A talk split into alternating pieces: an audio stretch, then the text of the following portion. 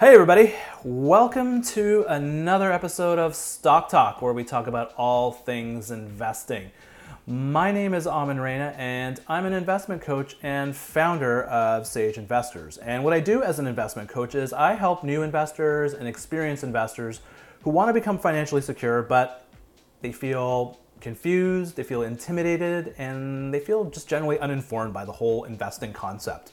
Um, a lot of times people that I work with, they just don't know where to start when it comes to investing, or they just feel like they've been investing but just aren't making any progress with, with their investments. So what I do as an investment coach is I teach people, I engage with people and show them how they can make more educated investment decisions so that they can achieve some level of financial freedom in their lives and achieve it with, with, with confidence. That's what I do as an investment coach. So this is Stock Talk. This is my little video slash podcast that I've uh, got going here, where I like to talk about various things I'm seeing, observations I'm seeing uh, in the stock market, um, sharing with you some of my own uh, takes on them, and also sharing my own behaviors and decisions that I'm making, um, that I'm practicing in real time with you, so that hopefully you can maybe take some nuggets of the thought process that I go through in making investment decisions and kind of bring it back to what you're doing. And hopefully it may, at some level, may help help you out.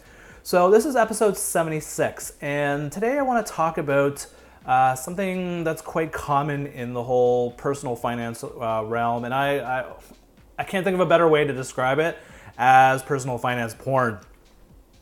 Now, if you're a regular listener to my podcast, uh, a while ago, I did a, a book report on this book written by Jonathan Chevro and Michael Drak called uh, Victory Lap, which talks about uh, a strategy and a process um, for transitioning uh, into retirement. Get, it's a great book and gets you into some of the thought process in, in that whole transition. It's actually one of the more popular podcasts that I've uh, put out there. And because there's a lot of people interested in, in understanding and, you know, want to take control of their financial destiny and want to make sure that they have some element of security and independence later in their life. So Victory Lap is one aspect of how you can get to retirement and transitioning and, and enjoying a fulfilling retirement. There's also what we're seeing out there is the opposite of it. We're seeing a lot more uh, interest in not necessarily retiring in your fifties and sixties, but retiring in your thirties. And there's this whole kind of movement out there um, called FIRE, which is called financially independent, retire early. And there's a lot of um, people out there uh, who have achieved that level and have, uh, through various actions that they've taken in their life, have achieved a situation where they are financially able to retire uh, or have achieved a certain level of financial independence that have allowed them to retire early. And there's all kinds of, you know, you pick up your, uh, pick up any, you know, business news, newspaper, look at the business section, there's always going to be columns, there's blogs, bloggers out there who are actually blogging the experience of trying to become more financially independent in an earlier stage of life. And uh, it's it's becoming a big movement. And we're seeing things like that, but we're also seeing other kinds of what I call extreme personal finance. We're seeing, you're seeing a lot of uh, discussions out there with respect to people paying their mortgage in three years, uh, you know, who have just, Uh, you know, bought a house and be able to pay off like three hundred thousand dollars, uh, three hundred thousand dollars mortgage in like three years. And there's people out there who have gone on uh, total spending like fasts, uh, like zero spending for like two years and are blogging about that experience. There's people talking, you see here all kinds of uh, posts about uh, things you should be doing, uh, you know, financial milestones you need, you, you need to achieve in your mid-twenties. Uh, there's all kinds of these, uh, what I call extreme personal finance um, viewpoints, articles, content out there. And it's out there because people, it's it's great, it's sexy, because, and it, it captures a lot of, uh, it's kind of like a shock and awe kind of thing, um, where people just see, oh, wait a minute, this person like paid off their mortgage on three years. Oh, boom, I gotta click on this, I gotta find out what they did. Oh my God, this person retired when they're like twenty-eight. Oh my God, and they didn't do anything. They just like lived a regular life and they just retired. Wow, I gotta find out what's that. So what I find is these elements of extreme personal finance are extremely good copy and get a lot of clicks. And the business media really eats this stuff up because we all kind of eat this stuff up. We're all kind of interested in this. It's like mind candy. And to me, I, I to me, it's it's personal finance porn. Um, So what do I think about this? Now, to me, what I, when these type of, you know, instances or examples uh, of content out there of people that are living their lives like that, to me in a way sends not exactly the most positive message. It's, and to me it's it's almost a kind of attack on people's self-esteem. Because when people read these type of posts and read these type of articles, the first thing they think about is, wait a minute, why am I not doing this? And oh my God, these people are all these people are like paying their mortgages in three years. I need to do something. Oh my God, this person's like retired now and like thirty-three. Oh my, like I'm th- like what have I been doing with my life? And it, to me, it it sparks feelings of, of inadequacy. It sparks self-esteem issues. And a lot of times when we see that, and we have to emotionally react to that. We got to do something, and it creates kind of it's, it becomes almost like a dieting kind of thing, and a body image thing. Like we know the great criticisms we have is we see things in the media uh, promoting or holding us to a level of how we should look, how we should dress, um, whether we should have six-pack abs, um, the size of our breasts. You know the whole concept, and it creates uh, people feeling inadequate, feeling uh, having a self-esteem issue.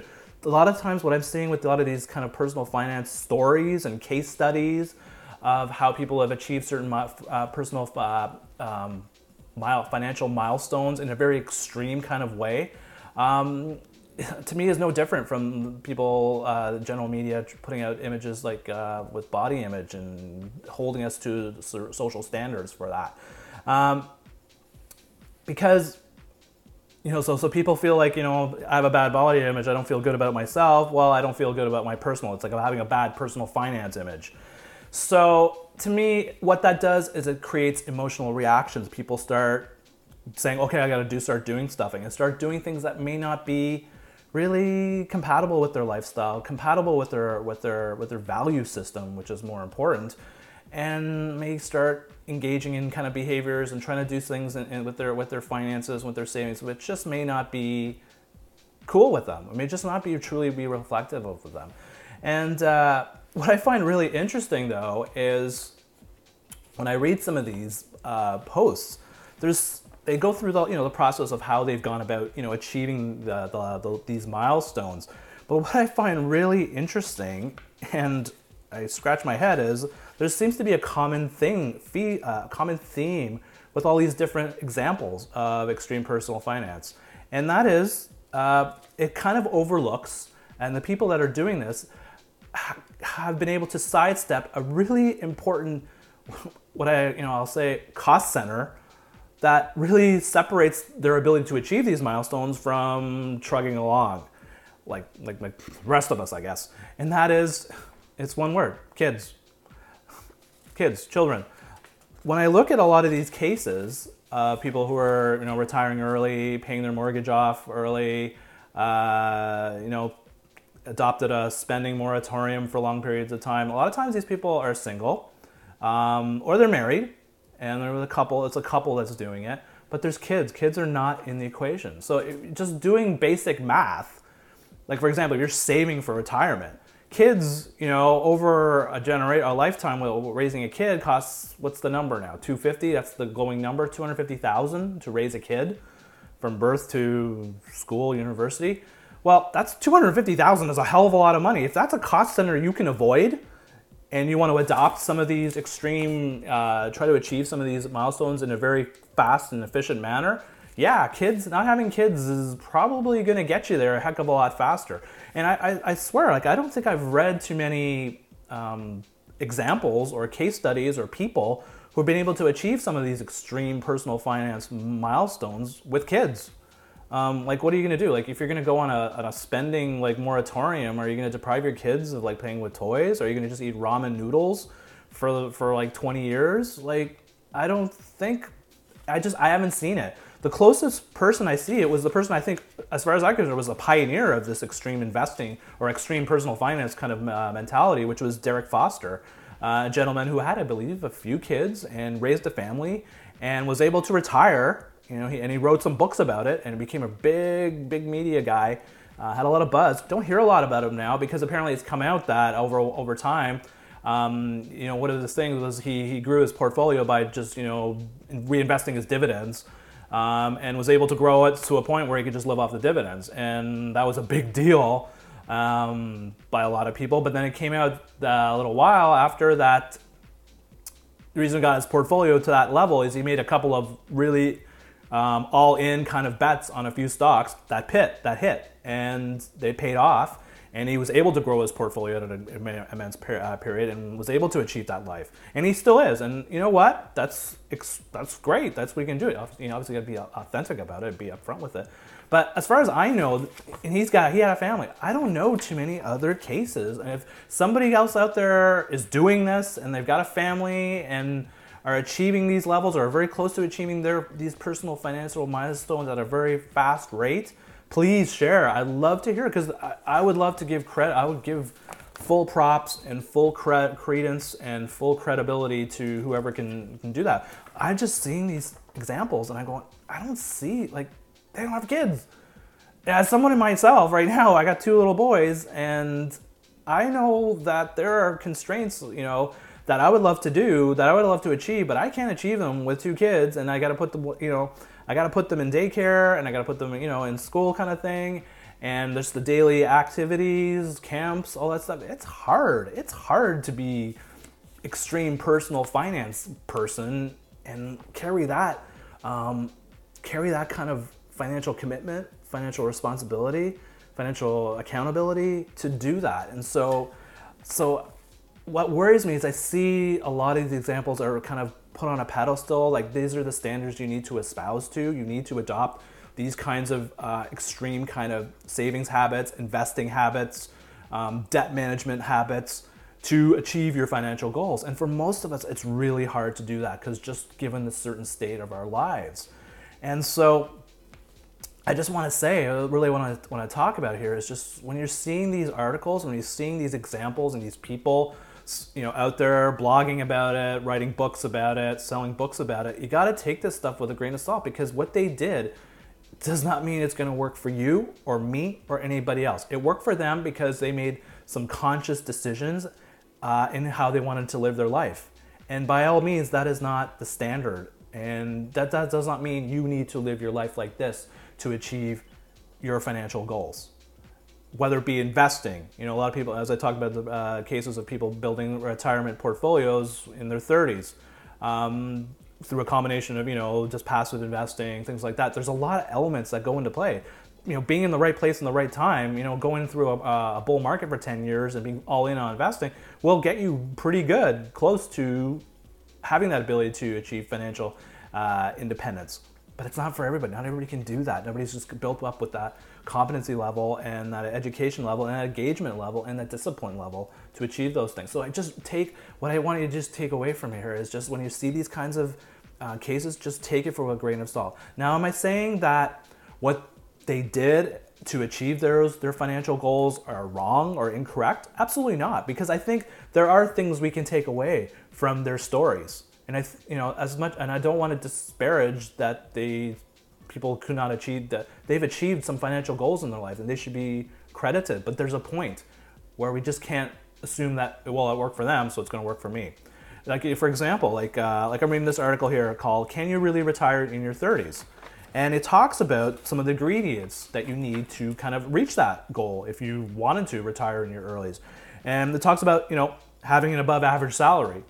Again, like, well, just go out and make more money. Well, yeah, you can do that. Again, it's about discipline, drive, ambition, and to assume everybody is at that same level to just go out and make more money is hard. But it's a key factor. Yeah, you, if you have more money coming in, then yeah, you have more opportunities to save, more opportunities to pay debt. Take it for that level. You know, they talk about living expenses, keep it living below your means. Yeah, that's a basic first tenet of, of personal finance, is just don't try to spend more than what you have.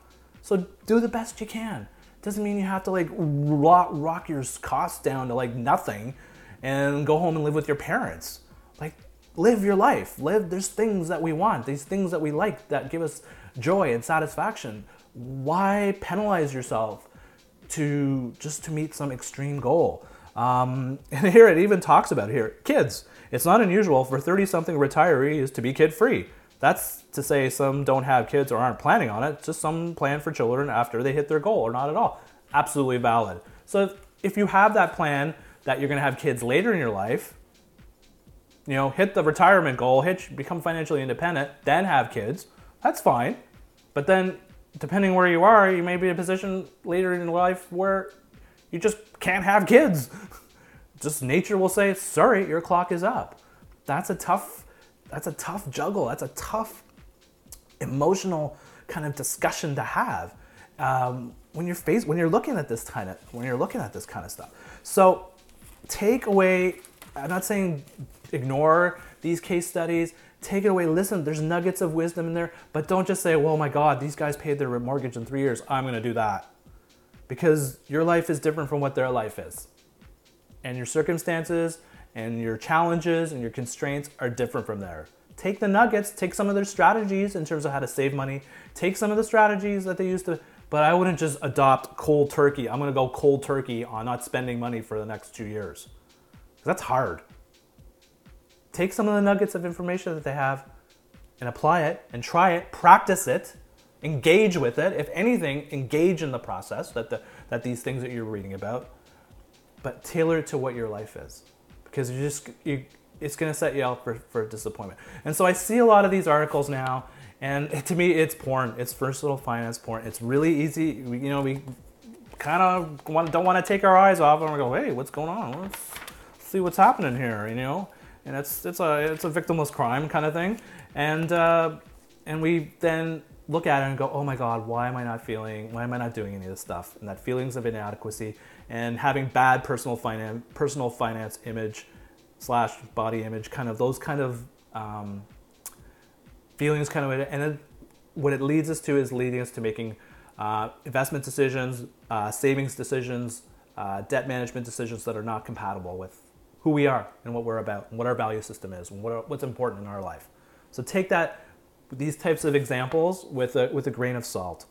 So that's what I wanted to talk with you about. It's something I'm just seeing, we're seeing more, you're gonna see a lot more of this stuff because again, it's sexy and media, the media loves these type of stories. They want, love putting these kind of stories out, these personal finance makeover kind of things, these examples, these case studies of how people have started from here and got to like way up here and like zero to sixty in like three seconds.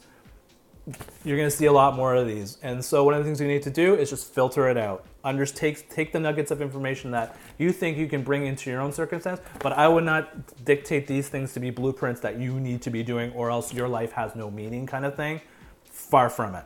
So something I wanted to share with you. A uh, couple of announcements. Uh, my webinar, I was, for those of you who listened to my podcast before, I was originally scheduled to do my webinar on Uh, E T Fs, how to invest in E T Fs, um, or demystifying E T Fs. That's what my that's my course is, how to invest in E T Fs. But the webinar I'm delivering is called demystifying E T Fs.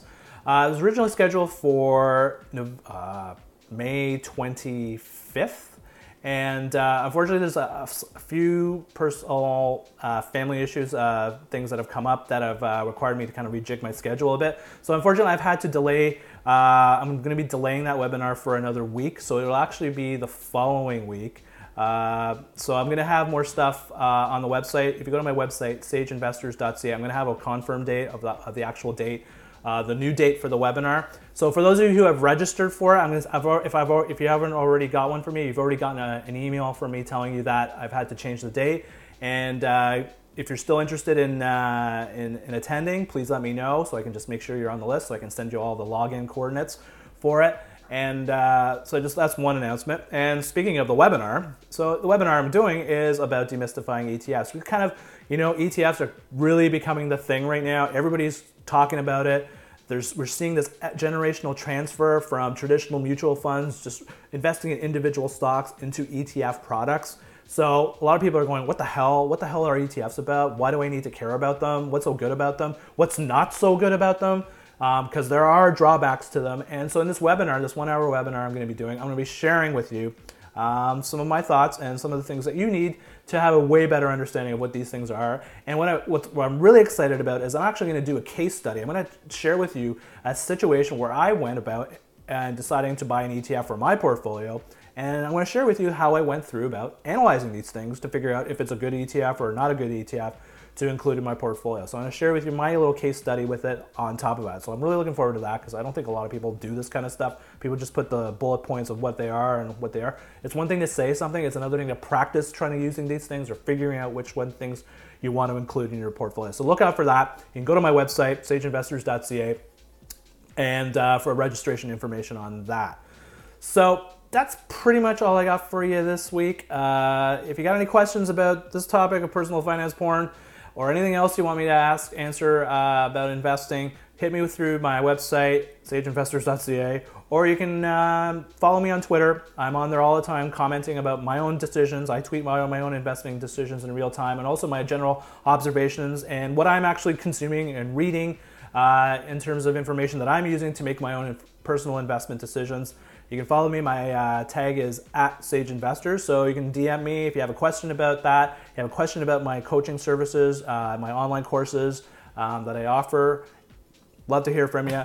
It's all good. So that's another episode of Stock Talk. Uh, my name is Aman Raina of Sage Investors, and thanks for thanks for listening in. Thanks for watching, and we'll catch you again another time. Take care. Bye.